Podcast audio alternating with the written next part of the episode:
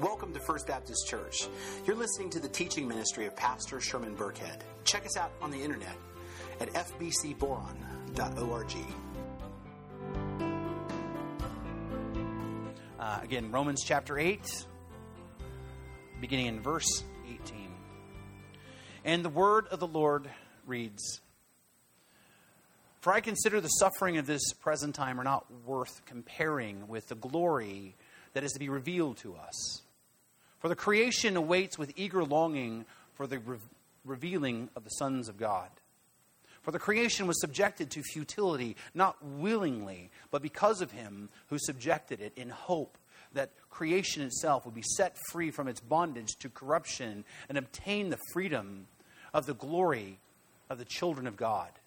For we know that the whole creation has been groaning together in the pains of childbirth until now. And not only the creation, but we ourselves, who have been the first fruits of the Spirit, groan inwardly as we wait eagerly for adoptions as sons, the redemption, the redemption of our bodies. For in this hope we were saved. Now, hope that is seen is not hope. For who hopes for what he sees? But if we hope for what we do not see, we wait for it with patience. Likewise, the Spirit helps us in our weakness, for we do not know what to pray for as we ought. But the Spirit Himself intercedes for us with groanings too deep for words. And He who searches hearts knows what is the mind of the Spirit, because the Spirit intercedes for the saints according to the will of God. And we know that for those who love God, all things work together for good, for those who are called according to his purpose. For those whom he foreknew, he also predestined to be conformed to the image of his Son, in order that he might be the firstborn among many brothers. And those whom he predestined, he also called. And those whom he called, he also justified. And those whom he justified, he also glorified. This is the hope inspiring word of the Lord. The apologist and author C.S. Lewis, the one who wrote the Chronicles of Narnia, once wrote God whispers to us in our pleasure, He speaks in our conscience, but shouts in our pain. I'd actually been the pastor here at First Baptist Church for three months when, on Wednesday evening, January 30th, 2013, when my wife came home from a women's Bible study with a deep, worried look on her face. And she said, At ladies', Bible study tonight, uh, Paul had come in and told Brenda that, he, that she needed to come with him right now. And she said that he was very serious and that he had a very broken look on his face.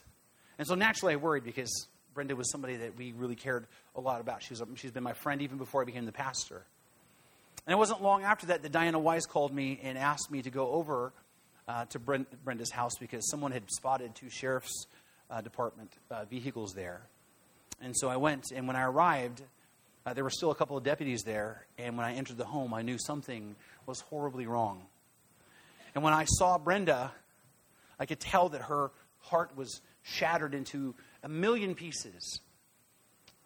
But with tremendous grace and incredible strength, she calmly but quietly with a pain filled voice, told me that her 23 year old daughter, Jennifer, was killed in a car accident that morning. There are just things in the world that simply don't make sense to us. There are things in this world that defy explanation.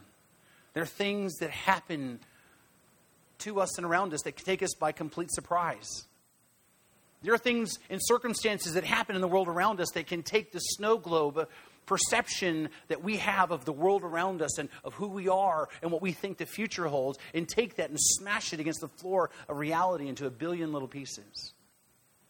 Losing a child is one of those things that can blindside us. It has, it has the power to hit your entire body like a sledgehammer.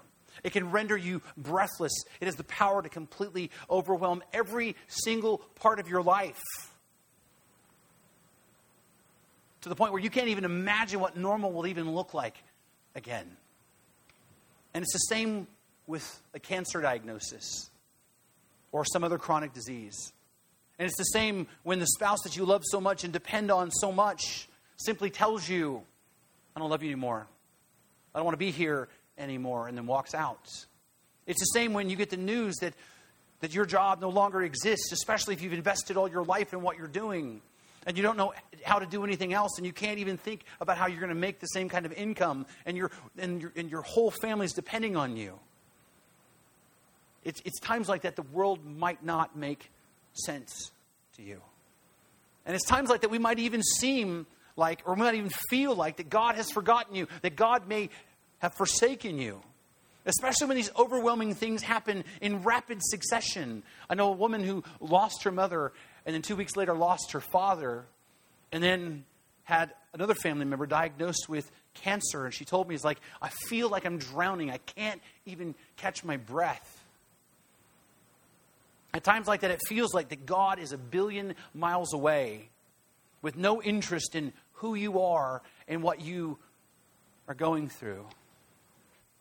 And then you realize that God is sovereign and in control, which means, if you put that puzzle together, that what has happened to you, God has allowed to happen, which is more perplexing.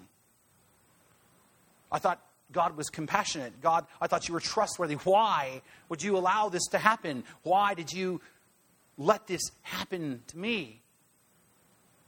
And there are times when we are hurting and when we are being swept under by the devastating circumstances of our lives that we get to that place and we ask, How can I possibly trust God when so much has happened? How can I trust God when the entire world around me has been turned upside down. How can I trust God when it doesn't make any sense? Which is exactly what we're talking about in this series. We're talking about trusting God, especially especially especially when it's hard. Especially when everything around us says you can't trust him. We're talking about trusting God even when the, when in the moment there is no visible or tangible evidence in your life that God cares about you. And I think that there's an area in our life I think if there's a place in our life that can bring us to our knees and shake us to our core, it's when one of those unexpected life events comes along out of nowhere and crashes into our little world and changes everything in an instant. And even as, as Christians, right, we, we, we intellectually know, we fully know that we can trust God. We know that we can trust Him because He's sovereign and in control. We know that he's trustworthy and he keeps his promises. We know that he is compassionate, which means he loves us and wants what's best for us. We know this because the Bible tells us that. God's very own word says that to us. Right? And we believe it to be true, but there are just times and circumstances where it seems we're so overwhelmed by what we feel that we lose sight or maybe even forget that we can trust him. And like I said, this is what this series is about trusting God in those times, trusting God even when the rest of life and circumstances seem to be screaming, you cannot trust Him. And so in, in the first week, we explored the idea that we can trust God when we fall down our faces and make a mess of things. Will God save me even though I keep falling down? And the answer is yes. And then last week, we explored how can we trust God when we find ourselves in need. Can I trust God to take care of me when I'm in need? And the answer is yes. God will take care of those that belong to Him. And both of those are important subjects for the life of the Christian. Um, and if you weren't here in the last couple weeks, I certainly want to encourage you to go back and listen to those last two weeks' messages. And the website pages are on the, on, in the bulletin for, for that. But this week, we're going to look at trusting God when your worst case scenario happens. Because there are things that can and do happen that are worst case scenarios. In the last two weeks, we have lost two members of our community, and both of them were very relatively young, and they had young children that they've left behind. That is a worst case scenario. Yesterday, I received a phone call from uh, someone uh, that, that's, that, that's a good friend of mine, and she told me about her cousin who's in the army who is now set to be married very soon to his 22 year old fiance who woke up in the middle of the night unable to breathe and she stopped breathing and they rushed her to the hospital and she is now in a coma because they found that she had blood clots in her lungs. That is a worst case scenario. There are people on my prayer list, and, and there are people in our study groups uh, prayer list that have been told that they have cancer, and, and one of them have been told it's incurable. There's not anything that they're going to be able to do for him. That's a worst case scenario. I even know families right now, multiple families right now, that are falling apart because someone in the marriage just doesn't want to be there anymore, and hearts and lives and, and families are being ripped apart. It's a worst case scenario. Then I can go on and on and on, and I, but, I, but I think that you understand. Right? You, you've been in a place where everything might be okay in your life. And I'm not saying great. I mean, I'm just okay. But you've been in a, a place in your life where you kind of, everything makes sense. You have your rhythm, right? You know what your family's up to. You know what your friends are doing. You know what your finances are like. The sun comes up, the sun goes down. You know what you're eating for breakfast the next day. Life makes sense. There's a, there's a pattern, a rhythm to it. And then out of nowhere, bam, you get blindsided and your whole world changes. And like I said, it comes in waves sometimes. Like one thing after the next. It's like you can't even come up from air. One thing after the next keeps hitting you. How do you how do we actively hold on and trust in God when the worst case scenario that we can imagine happens? Well, the truth is the Bible has a lot to say about worst case scenarios. So turn with me to Romans chapter 8. We're going to begin again in verse 18. And Paul says, for I consider that the sufferings of the present time are not worth comparing to the glory that is to be revealed to us. So notice Paul begins his discussion of suffering and difficulty by saying that the pain and the difficulty and the hurt and the suffering that we experience at this present time are not worthy even to compare to the glory that is to be revealed to us. What is he talking about? He's talking about heaven. He's talking about the time when we finally escape this broken life and we finally are present with God. And ultimately, he's talking about the resurrection, which is our hope. When the new heaven and the new earth come together and we have our resurrected bodies and we will, we will live physically in the presence of God forever. That is what he's talking about. And he says that suffering and the experiences we have here on earth isn't even worth comparing to that. In fact, he says in 2 Corinthians chapter 4, for this light momentary affliction is preparing for us an eternal weight of glory beyond all comparison as we look not to the things that are seen, but to the things that are unseen. For the things that are seen are transient, but the things that are unseen are eternal. Which means your pain, as deep as it may be, actually can help you to understand that the glory and the joy and the hope that you will one day experience if you trust in Christ is so overwhelming and all consuming that this grief and this pain that you're experiencing right now will seem to be nothing in comparison. It will seem like a, a light, momentary affliction. Now, that's kind of a strange place to begin, isn't it? To tell somebody what you're going through is a light, momentary affliction. It's not worth comparing to the glory that awaits you. That's not the first thing I think of when I'm trying to encourage someone who's hurting. But here Paul is saying this. Paul says your pain and your suffering that you're experiencing here and now is preparing you for an eternal weight of glory that you can't, can't even be compared to. And in fact, I want you to, if you can imagine it this way, just imagine your deepest kind of hurt and your darkest point in your life. If you could like build that into a skyscraper, if you can build that into a building that represents the magnitude right? And, and the power of your pain. You can stand and say, look, that's how big my pain is. Whether you build it to where it's the tallest building in the world or it, it extends all the way into space. No matter how big that is, Paul is saying that what awaits you, the hope that awaits you for those who trust in God, that hope is so much bigger than your pain that when you finally get to compare it side by side, that it will disappear into the horizon where you can't even see it. It won't even register. Now, I want you to understand knowing this and hoping for this and believing that doesn't change the fact that sometimes what we're going through is horrific and gut wrenching and, and, and unimaginably painful. But what this is saying is that no matter what your worst case scenario is, no matter what comes your way, you can trust God because He has promised and He has paid for with the blood of Jesus Christ a very real hope that will completely one day overwhelm the grief, all the grief that you face in this life to the point that it will seem like it's nothing. Now, it won't seem like that now, but eventually it will seem like nothing, and we can hope in that. That's the hope that Christ gives us. And it's not like, and I want you to understand, it's not like Paul doesn't understand what you're going through. You might say, well, but you know, Paul doesn't know me. He doesn't know what my life is. Well, Paul understands what it is to suffer. He understands worst case scenarios. In fact, 2 Corinthians chapter 11, he gives us a little picture into the things that he's been through. He says, Five times are received at the hands of Jews the 40 lashes less one.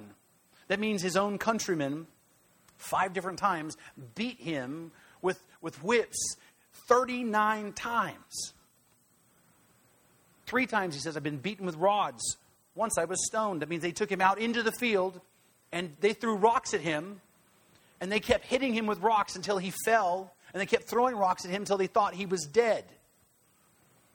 Three times I was shipwrecked. A night and a day I was adrift at sea on frequent journeys in danger from rivers, danger from robbers, danger from my own people, danger from Gentiles, danger in the city, danger in the wilderness, danger at sea, danger from false brothers, in toil and hardship, through many sleepless nights, in hunger, thirst, often without food, in cold and exposure, and apart from, from, from other things, there is the daily pressure on me of my anxiety for all the churches. Paul, he knew what deep pain was, he knew what anguish was. He knew what it was like to be betrayed, he knew what it was like to lose loved ones. He knew what it was like to be despised and hated and mocked. Paul even knew what it was like to be martyred for his faith eventually. Paul had shed oceans of tears for his brothers and sisters. He's, he shed oceans of tears for his Jewish brethren who would not turn to Christ. Paul knew all about worst case scenarios, but he never, ever lost hope. Why? Because he knew the worst things that could happen in the world, of all the worst case scenarios that come his way, of everything that, that the world threw at him, it was nothing compared to the glory that awaits him. Which helps us really to understand the big question, which is what is my hope? Because that's the perspective that's going to help us actually get through our deep sorrow and pain. What is my ultimate hope? And the truth is, for those who are in Christ, our ultimate hope is not to live a pain free, problem free life. That is not our hope. Now, we, we certainly want that, right? We, we wish for that. We might even beg God for that. We might we pray with tears in our eyes for that. And when things go wrong, we certainly think that we deserve that. But our ultimate hope is not to live long enough to see all of our grandchildren grow up. Our ultimate hope is not to stay married for a lifetime. We hope for that, but it's not our ultimate hope. Our ultimate hope is not to see that those that we love outlive us. Our ultimate hope is not to have enough money to live comfortably. Our hope is not a pain free, problem free life, but instead our hope is to be rescued. Our hope is to be rescued by Jesus Christ from this broken world. That is our hope. Because that's where we live. We live in a broken world. A broken world filled full of broken people. And it's broken because of the effects of sin. When sin entered the world through creation, you know, Adam, who is our federal head and a representative, the entire world, all of creation was infected and inflicted with the effects of sin. That's why Paul says, For the creation awaits with eager longing for the revealing of the sons of God. For creation was subjected to futility, the effects of sin, not willingly, but because of him who has subjected it in hope that creation itself will be set free from its bondage to corruption and obtain the freedom of the glory of the children of God. You see, creation itself points us to our hope. Our hope isn't to live a pain free, problem free life here and now. Our hope is to be set free by Christ from the futility and the bondage to the corruption that we experience in this world. Our hope is to be set free from the penalty of sin, from the power of sin, and from the presence and the effects of sin. Our hope is to live where brokenness and pain and sin no longer hold sway over our hearts and our minds and our bodies and our mouths. Our hope is to be permanently set free. And that's what creation itself longs for. We live in a fallen, broken world filled full of fallen, broken people where the worst case scenarios can and do happen. In fact, brokenness and worst case scenarios are really what we should actually expect in this world. We get surprised all the time, but we should actually expect for things to go wrong. We should expect at times that the wheels on the bus are going to fall off. We should expect at times that bad news will reach our ears. We should expect at some point someone's going to hurt us. We should expect that we're going to lose loved ones. We should expect or at least be prepared for the worst case scenarios that come our way. I mean, in a sense, we should really be wondering why aren't more things going wrong? I mean, we who live in this country, we live in relatively safe safety and, and, and comfort. We don't experience persecution. You guys came to church here not worried about who's going to see you come here. You don't come here to church worried that someone's going to kill you for your Christian faith. And I, and, and I know most of you say what's on your mind, which means you're not worried that someone's going to persecute you for what you say. And on top of that, we have plenty of food to eat. There's plenty of food to go around. We have abundant clean water to drink. In fact, there's so much abundant clean water that we're picky about the water we drink. We're like, I ain't drinking that boron water. Yeah, I'm going to drink that bottled water. We live in an affluent culture. I mean, we have coolers and air conditioners in the summertime. We have heaters in the wintertime. And then modern medicine like helps people live longer than they ever have. Many diseases that used to shorten people's lives have been eradicated, and even people who have chronic diseases live longer and experience more comfort than ever before. Not to mention, the infant mortality rates are lower at right now than any point in history, which means that the number of people who actually experience the loss of a little child is a fraction, a tiny fraction of what it used to be. The truth is, we live in a fallen, broken world, but we also live in a time where we can still experience a lot of good. We live in an era where we certainly experience pain, but we also experience joy and goodness. Even though that, that the world is corrupted by sin and death, we still experience beauty and love. We still experience friendship mercy, hope, and grace. And all of these things should help us to see, even in our pain, we can trust God because it's by God's grace that we can experience joy and goodness in this life in the first place. It's by His mercy. Because we go back to the beginning, mankind openly rebelled against God. Right? And yes, the world was broken, but God did not completely turn man over into the darkness that he deserved. I heard a pastor talk about somebody asked a question, so why were the consequences of sin so severe? And his he's an old man, he says, What's wrong with you people? He says, These people rebelled against the living God, and the fact that He let them live and provided for them is proof that it wasn't too severe. The fact of the matter is, is he did not leave mankind in the darkness he deserves. Instead, he made provision for us. After Adam and Eve had sinned, God did not simply leave them out in the wilderness, naked and afraid. In Genesis, we're told that God sacrificed an animal to give them coverings, which is a symbol of two very important things. First, it's a symbol that God will take care of us and will provide for us even when the worst happens. Second, it symbolizes our future hope of when God would one day sacrifice his own son to cover our sins and provide us with the righteous robes we need so we can stand in the presence of God again, unashamed. And so, in summary, we can trust God to get us through because our hope is to be rescued from this broken world. And God helps us to hold on to that hope by graciously giving glimpses of the good and the, and the joy that He gives in this life while we still live here in a world that is still fallen and broken. but Paul continues and says, For we know that the whole creation has been groaning together in, in the pains of childbirth until now. And not only the, the creation, but we ourselves who have been who have the first fruits of the spirit groan inwardly as we wait eagerly for adoptions as sons the redemption of our bodies for in his hope we were saved.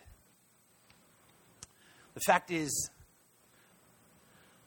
the pain that we experience and the suffering that we endure as christians actually points us to the fact that we are still eagerly awaiting something that we don't have we're eagerly awaiting for Christ to come back and set all things right. We eagerly long for the time when we will be resurrected and we will have glorified bodies, and there won't be any more pain or sorrow or disease or strife or anxiety or loss of any kind anymore. I don't know if you've ever spent time thinking about that. To never, ever lose someone you love ever again. What would you give for that? Alone. And to never worry about things like cancer and Crohn's disease or, or, or lupus or arthritis.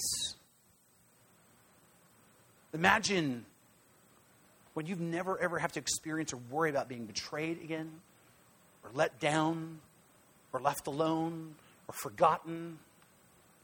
We eagerly wait for a time when all that's a reality where we can be physically present with God Himself. Because that is our hope. Not a pain free, problem free life here and now. Our hope is to finally and permanently be rescued by Jesus from the ravages and the effects of sin. Our hope is the redemption of our souls, our bodies, and even creation itself. And Paul says, Now, hope that is seen is not hope. For who hopes for what he sees? But if we hope for what we do not see, we wait for it with patience. The worst case scenarios in your life are reminders that you're not there yet. The fact is, is if we didn't experience pain in our lives, it could be very easy to fall into the sense that we already where we need to be. Your suffering and your pain is a reminder that you have not fully realized your hope. And in the darkness of your misery and the darkness of your grief, and in the darkness of your broken heart. Though you may not be able to see it, though you may not be able to touch it, there is still a hope, a hope that still exists. Brenda was asked shortly after Jenny had, uh, had died by an atheist who'd also lost a child. She asked, Does it help that you're a Christian? And she said, Yes, it helps. Because Jenny was also a Christian, which means I know where she is. In the middle of her greatest possible pain, in the midst of her overwhelming grief, even though she couldn't see Jenny, even though she couldn't see heaven, even though she couldn't see the things that she's hoping for, she still believed in and trusted in that hope because she was trusting in the God who promised that hope. She took God at His word when He said, For God so loved the world that he gave his only Son, that whoever believes in him will not perish but have eternal life. She believed the words of Jesus that there are many rooms in her father's, in, in her father's house, and that Jesus promises to come back for all of his people, even though we can't see that home. She believed the promise that those who trust in the Lord will not be put to shame. She believed in the promise if you call upon the Lord, the name of the Lord, you'll be saved. She believed that God is strong enough and trustworthy enough and compassionate enough to make good on all of his promises. Our hope is not in what we can see. Paul continues and says, Likewise, the Spirit helps us in our weakness, for we do not know what to pray for as we ought. But the Spirit Himself intercedes with groanings too deep for words. And He who searches hearts knows what is the mind of the Spirit, because the Spirit intercedes for the saints according to the will of God. Now, this is this is a text that many people over spiritualize, and uh, there's a tendency to take it out of context because there, there are a lot of people who think that this is about people speaking in unintelligible tongues.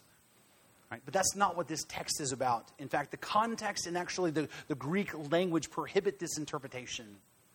Now, um, I don't have time to completely unpack the theology and explain all these things here and now, but I have already prepared an exegetical Bible study that addresses this text, and I'm happy to email it to you or give it anybody a printed copy of that. Just fill out one of those information request cards, put your name, contact information down, say I want Romans 8:26 through 30 study, and I'll make sure you have a copy.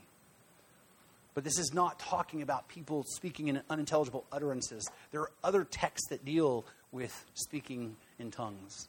This particular text is a promise this text is a promise that God will be with you. It's a promise that God, the Holy Spirit, will intercede for you.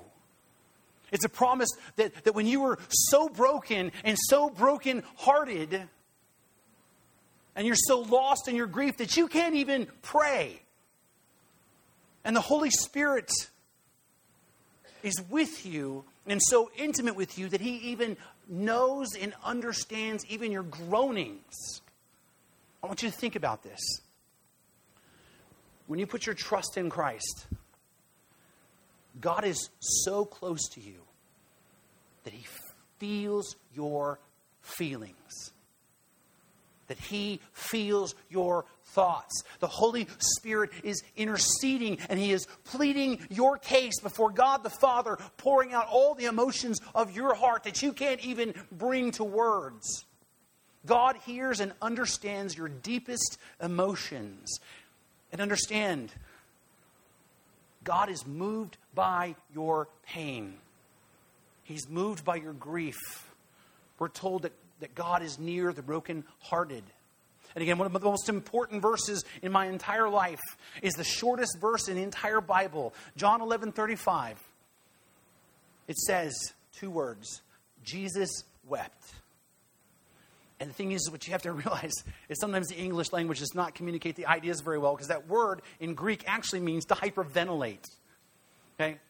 It means to full on, like uncon- uncontrollably sob which means Jesus sobbed, which means big fat tears ran down his cheeks uncontrollably, and he cried out loud because of the grief of his friends and what they were experiencing. And what you have to understand, he was there to make it better.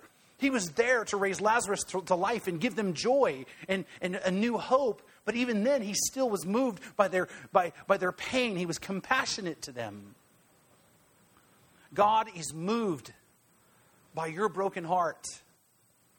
God is moved by your grief. God feels your pain. He fully understands. God, the Holy Spirit, is ever present within you, communing with the Father, telling Him what you feel and what you need, even in those moments that you're so overwhelmed you can't even pray. And then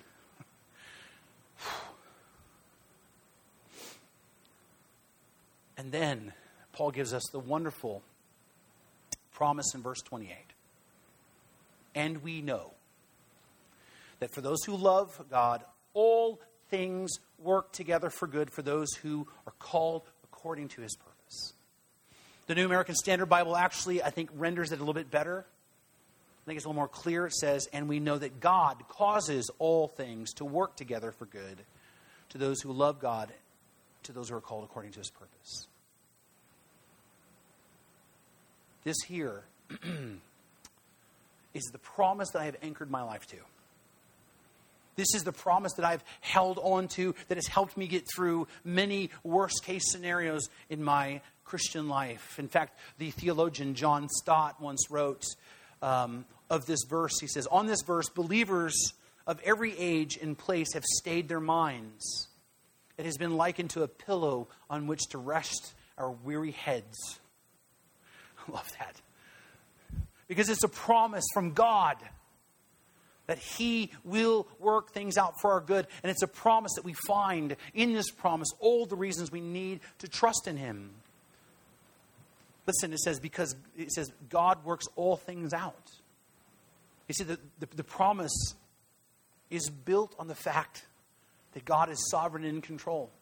You can, you can miss that, but, that's, but it's built on that promise. The foundation of this promise is God's sovereignty. God is, is powerful. He is powerful over all things, good and bad, joyful and painful. God has, is, is powerful enough that He can do what He wants to do, and He can take your absolute worst case scenario and He can work it out in a way that you cannot even possibly imagine that He can do. You can trust God because He is in control and He can work all things out. But I also want you to notice how Paul opens this verse and he says, And we know that for those who love God, all things work together for good. I want you to really understand and notice that Paul didn't say, and we believe all things work out. He didn't say that, that, that we, we think all things work out. He says we know. We know it for a fact. In fact, the Greek word that Paul uses here is the word ido. Right? And, and, this word means knowing or comprehending or perceiving, but really the root of this word is, is the idea of sight. It's like, I know something because I, I have seen something. I, I know something because I've experienced something. In fact, one definition says that Ido is a gateway to grasp spiritual reality from a physical plane. Or, in other words, what Paul is saying is, is we know that God works all things out because we've seen him do it. We've witnessed it. We've experienced it. We've been in horrible, bad situations, things that we thought we'd never get over. And we've experienced the worst kinds of circumstances. And we have seen and witnessed God work things out for our good. We've seen God do amazing things, even when everything was sideways. That's the idea. And, and, the truth is, if you're a Christian, if you really have been someone who followed Jesus for any length of time at all, you will experience that too. What Paul is saying is, we know God is trustworthy because we've seen it. We know that God is going to work things out because we've seen Him do it. I know I've personally seen him do that. The loss of Jenny for Brenda nearly tore her apart. And it certainly had huge implications for the rest of her life, but she turned and trusted in God. And the verse that I shared with her over and over and over and over again when we talked, because we talked a lot, is the same one. Romans 8:28, and we know for the, that for those who love God, all things work together for good for those who are called according to his purpose. And over the years, I have seen God do just that. I have witnessed God transform Brenda into a strong, vibrant woman of faith who is on fire for the Lord as she has leaned on God to carry her through. I've witnessed God use Brenda as an instrument in his hand to pour into the lives of other people who have gone through worst case scenarios, who've been able to, she's been able to bring hope to, to the hopeless. I've witnessed her raise her grandson into a vibrant, healthy young man who loves Jesus. And now I see in her a strength and a glow and a hope that wasn't even completely there before she lost Jenny.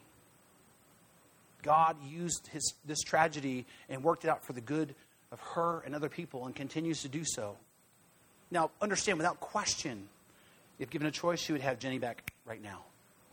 She would gladly have Jenny back this very moment, but it's not possible.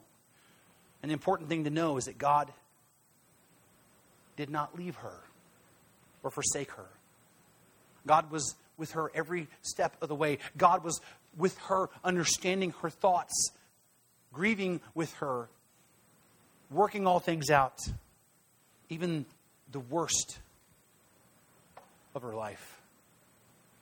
And finally, we to notice that God not only works all things out, but He, he does so for our good. That's easy again to miss that. It's one thing for God to work things out. It's a whole other thing for him to work things out for our good. And he works out for our good here on earth and also works it out for our good in, in, in the life to come.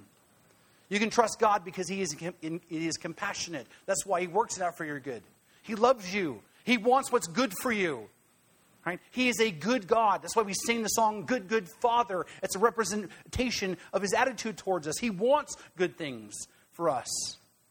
And so he works all things out for good, even the very worst. Now, I understand that in the middle of your crisis that you may experience, and the pain and the grief, and in the middle of your worst emotions and feelings, that it could feel like that the circumstances around you are threatening to push you all the way under to where you might not think you would ever recover. And you might in that time ask, well, if God then is sovereign, and in control, and if God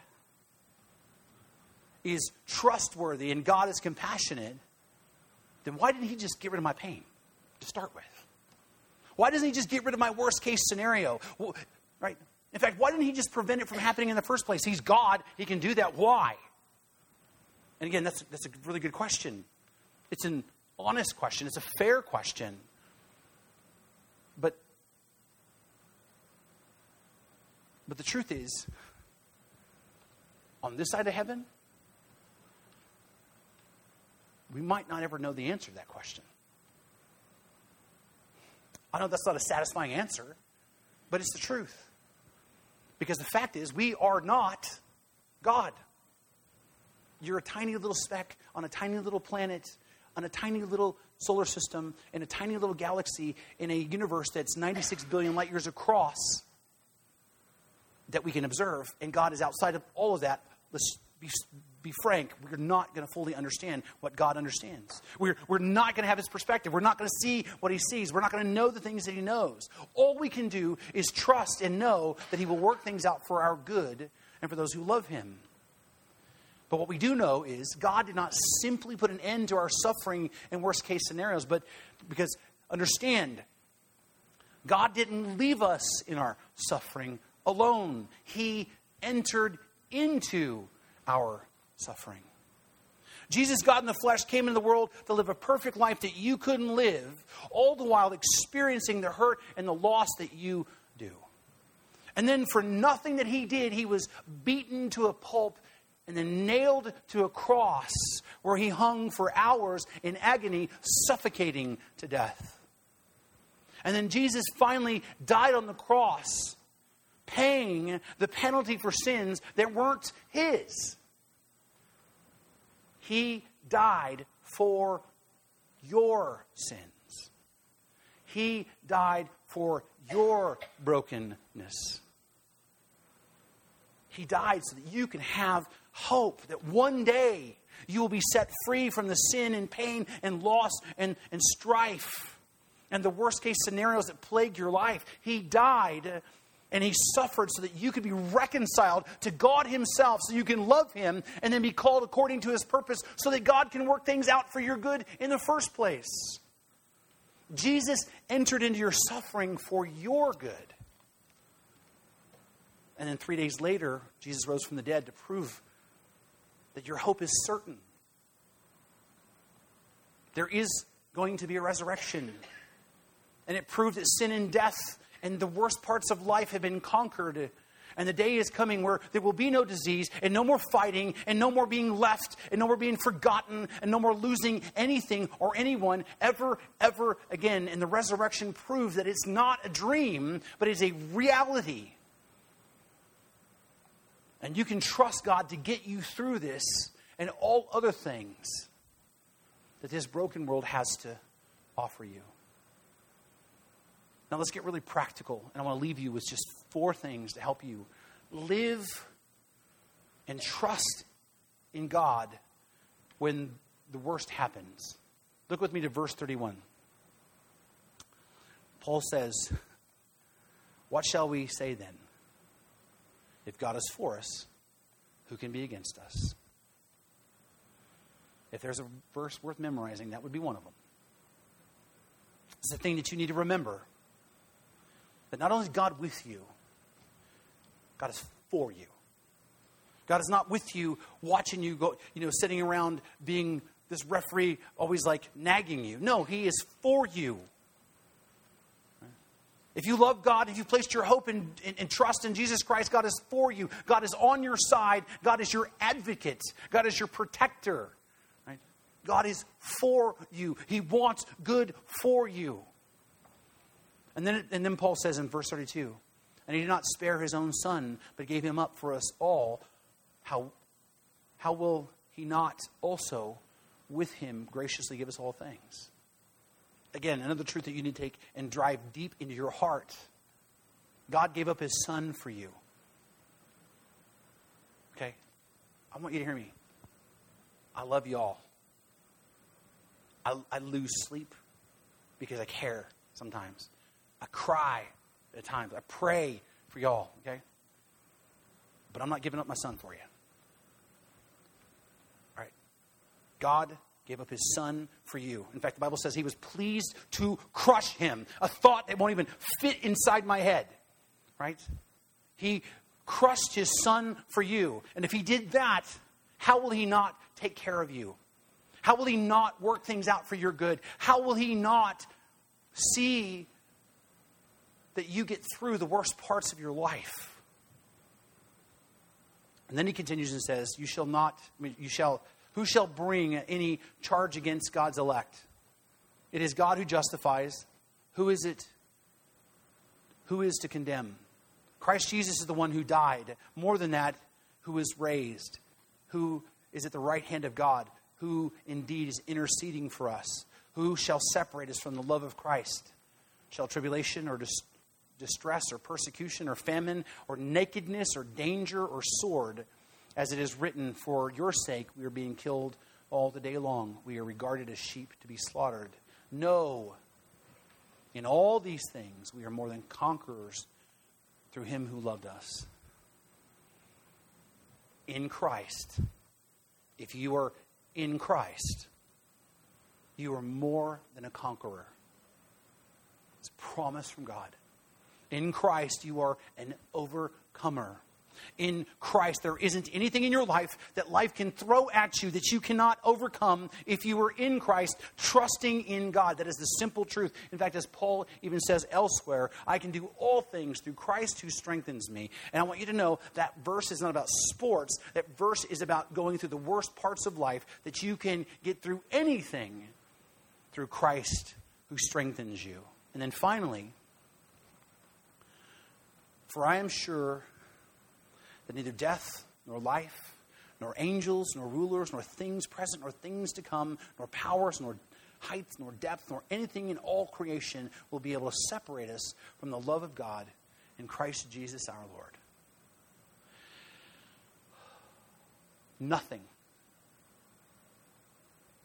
Nothing. Nothing can separate you from the love of God. I want you to take that home. I want you to hold on to that. I want that to be the verse that you meditate on. I want you to, I want that to be the verse that you go to sleep thinking about. Nothing not your worst pain, not your darkest nightmares, nothing can separate you from the love of God in Jesus Christ. This is the, a truth that needs to be etched into the fabric of your very heart. It is, if you belong to Jesus Christ, nothing can separate you from Him. This is the truth that we should tether our soul to, along with the truth that you can be sure, you can know that for those who love God, He will work all things out for their good, and that you can trust Him even when it doesn't make any sense. Father, I thank you for this promise. I thank you for the promise that you have a glory waiting for me that will far surpass the worst grief I could ever experience. I thank you, Lord God, that you have promised to be with me and to be so intimate with me that I don't even have to tell you what I'm thinking and feeling, that, that, that you know what I'm going through. I thank you for the promise, Lord, that my hope is secure in Christ. I, I thank you for the promise that you're going to work all things out for my good. I thank you, Lord, that you are for me and that you gave up your son for me.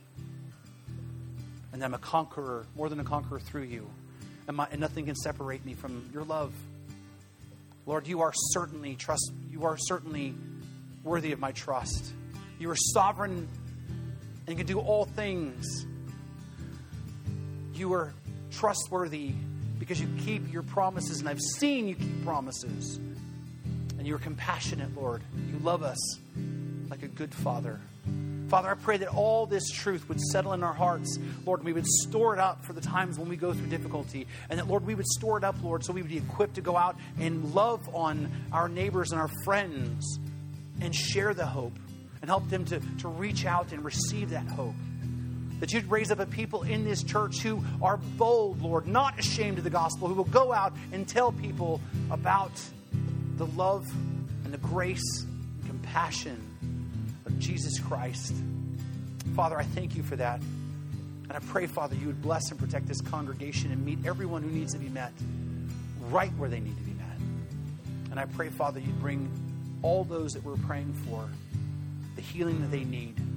And that those who are missing today, that you would bring them safely home to be back with us. I pray, Father, you're glorified in all this. In Christ's name we pray. Amen. Thank you for listening. You've been listening to the teaching ministry of Pastor Sherman Burkhead. Check us out on the internet at fbcboron.org. And please consider partnering with us financially as we share the hope and the healing of Jesus Christ with our community and with the world.